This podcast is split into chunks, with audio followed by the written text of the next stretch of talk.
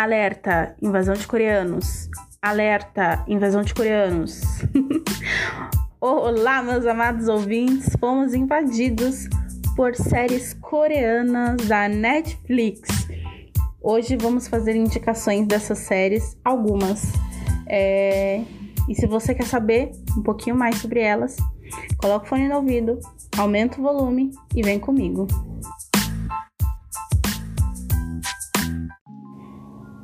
Bom, gente, vocês devem estar se perguntando, poxa vida, Clara, série coreana, não força a amizade não, por favor, amiga.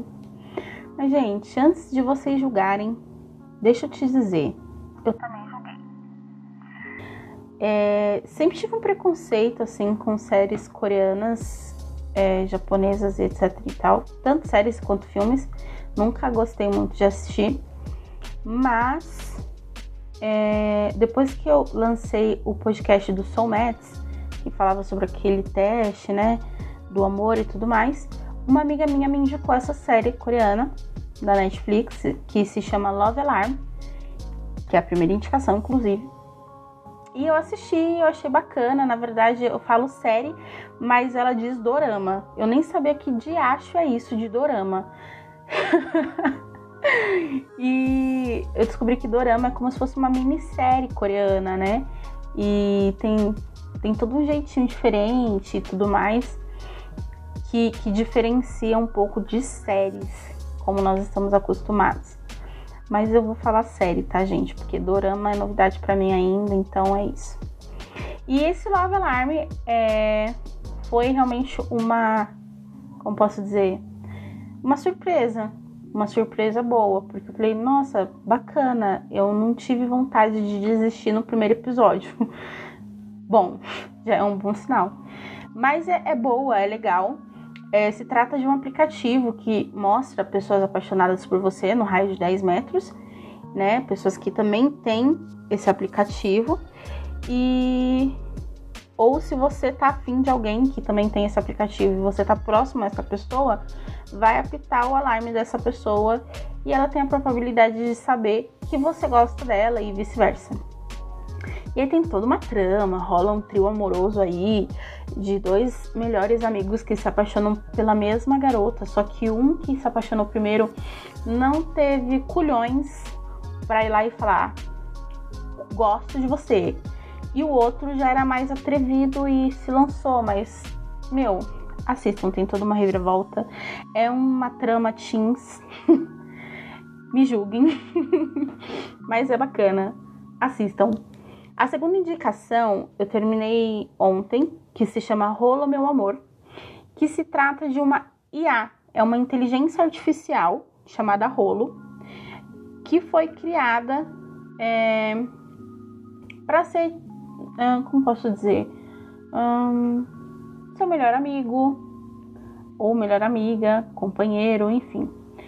Essa IA, ela foi parar nas mãos de uma garota comum e essa garota acaba se apaixonando pela IA, pela inteligência artificial.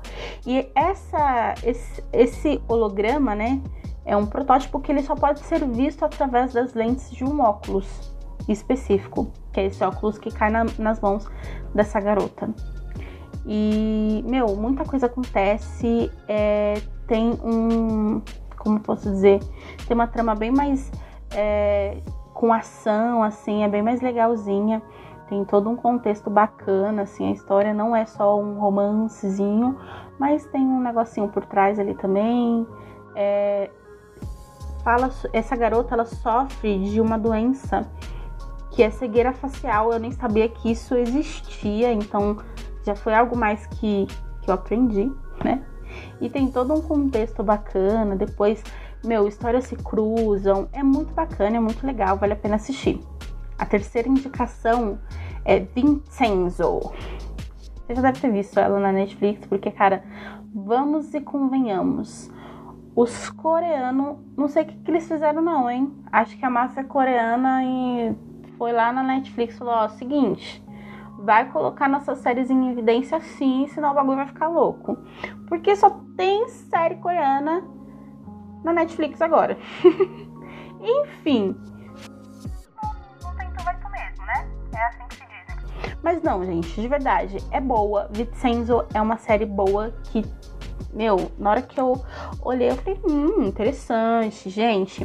Se trata de o Vincenzo, ele é um conselheiro da máfia italiana. Na hora deu um bug, que eu falei, como assim, cara? Um coreano que é conselheiro da máfia italiana, que história é essa? Preciso ver esse negócio. E é muito bom, porque já no primeiro episódio tem umas cenas assim que você fala, caraca, essa série é o bicho, hein? E esse cara, ele é forçado, né? Acontece uma situação que força ele a voltar pra Coreia e ele acaba passando bons bocados por lá, porque ele tá todo acostumado com aquela sofisticação da Itália, né? Estar no meio da máfia e tudo mais, e aquela riqueza toda, e aí, de repente, o cara tem que voltar pra Coreia. Ele vê que o negócio é mais embaixo, que ele tem que pisar fofo, ou não. Mas é muito bom. É muito boa essa indicação, acho que vocês vão gostar bastante de assistir. Eu tô gostando, não terminei ainda. E tem me surpreendido bastante.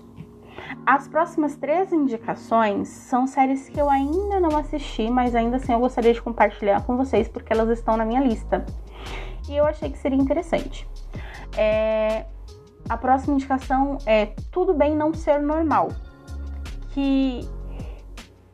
a trama é envolta em uma escritora de livros e um cuidador de doentes mentais que se encontram e juntos eles traçam uma jornada de aprendizado e superação. Parece ser muito... Parece ser... Fugiu o viado. Interessante, gente. Parece ser muito interessante essa série. Gostei, né, dessa traminha aí. E deixei na minha lista. A outra é Uma Odisseia Coreana, que se trata de um ser místico que luta para se tornar um ser invencível, só que ele encontra uma garota que é capaz de ver criaturas sobrenaturais e os planos dele acabam saindo dos conformes, né? Saindo do planejado. E a última indicação é Implacável, que é uma jovem, na verdade tem uma jovem principal, mas são jovens, né, que estão empenhados em transformar sonhos virtuais em realidade. Eles acabam competindo entre eles por sucesso e amor no mundo da tecnologia coreana. Então assim, a gente já viu que os coreanos, eles gostam muito desse negócio de tecnologia, né? E eu também gosto de filmes e séries que envolvem tecnologias, então tá tudo certo pra mim. Se você também gosta desse tipo de filmes e séries, já marca aí na sua lista da Netflix, coloca aí uma delas pra assistir. Gente, é rápido, é super rápido. Essas séries aí eu assisto em 2-3 dias no máximo, dependendo do tempo que eu disponho. Então, vale a pena, assim, sabe? Fica aí essas indicações, espero que vocês tenham gostado. Se vocês já assistiram alguma dessas séries, manda lá pra mim no direct, no @podeclara, que eu quero saber se vocês gostaram, se vocês não gostaram.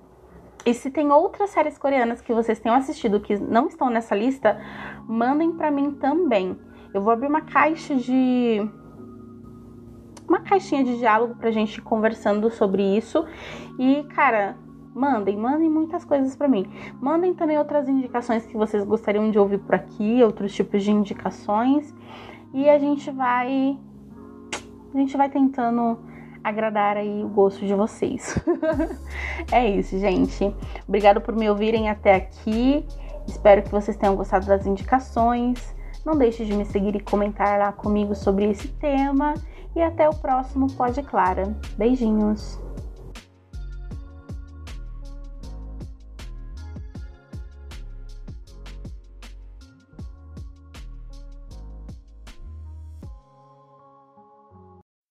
Era dezembro, e chovia em toda a grande São Paulo, e o céu era de um cinza chumbo, mesmo batendo no relógio 15h. Na Paulista, uma livraria enorme e aconchegante recebia Ricardo Spellman, um escritor brasileiro que havia passado alguns anos no sul do Canadá, tentando deslanchar na carreira de escritor. Depois de 3 anos fracassando, Ricardo bate o recorde de vendas em seu mais novo livro, seu primeiro exemplar a se tornar famoso, Noites Densas, um livro de terror inspirado em alguns de seus pesadelos mais tenebrosos. Depois de 4 livros fracassados, Ricardo havia atingido mais de 180 mil exemplares vendidos antes mesmo de encerrar o primeiro semestre de lançamento da sua 5ª obra. Havia uma fila enorme de pessoas, leitores e fãs do autor de Noites Densas, cada uma dessas pessoas segurando seu livro, seu primeiro e mais famoso livro. Ele mal podia acreditar em todo o sucesso que seu livro estava alcançando. Dormia com medo de acordar e descobrir que tudo o que ele estava vivendo, toda aquela fama e reconhecimento, não passara de um sonho. Mas 4 meses se passaram e a cada dia parecia mais e mais real. Ele era conhecido e não só isso, era querido e amado também. O que essas pobres almas não sabiam era que o preço que pagavam ao comprar e ler os livros de Ricardo Spellman seria muito mais caro do que elas imaginavam.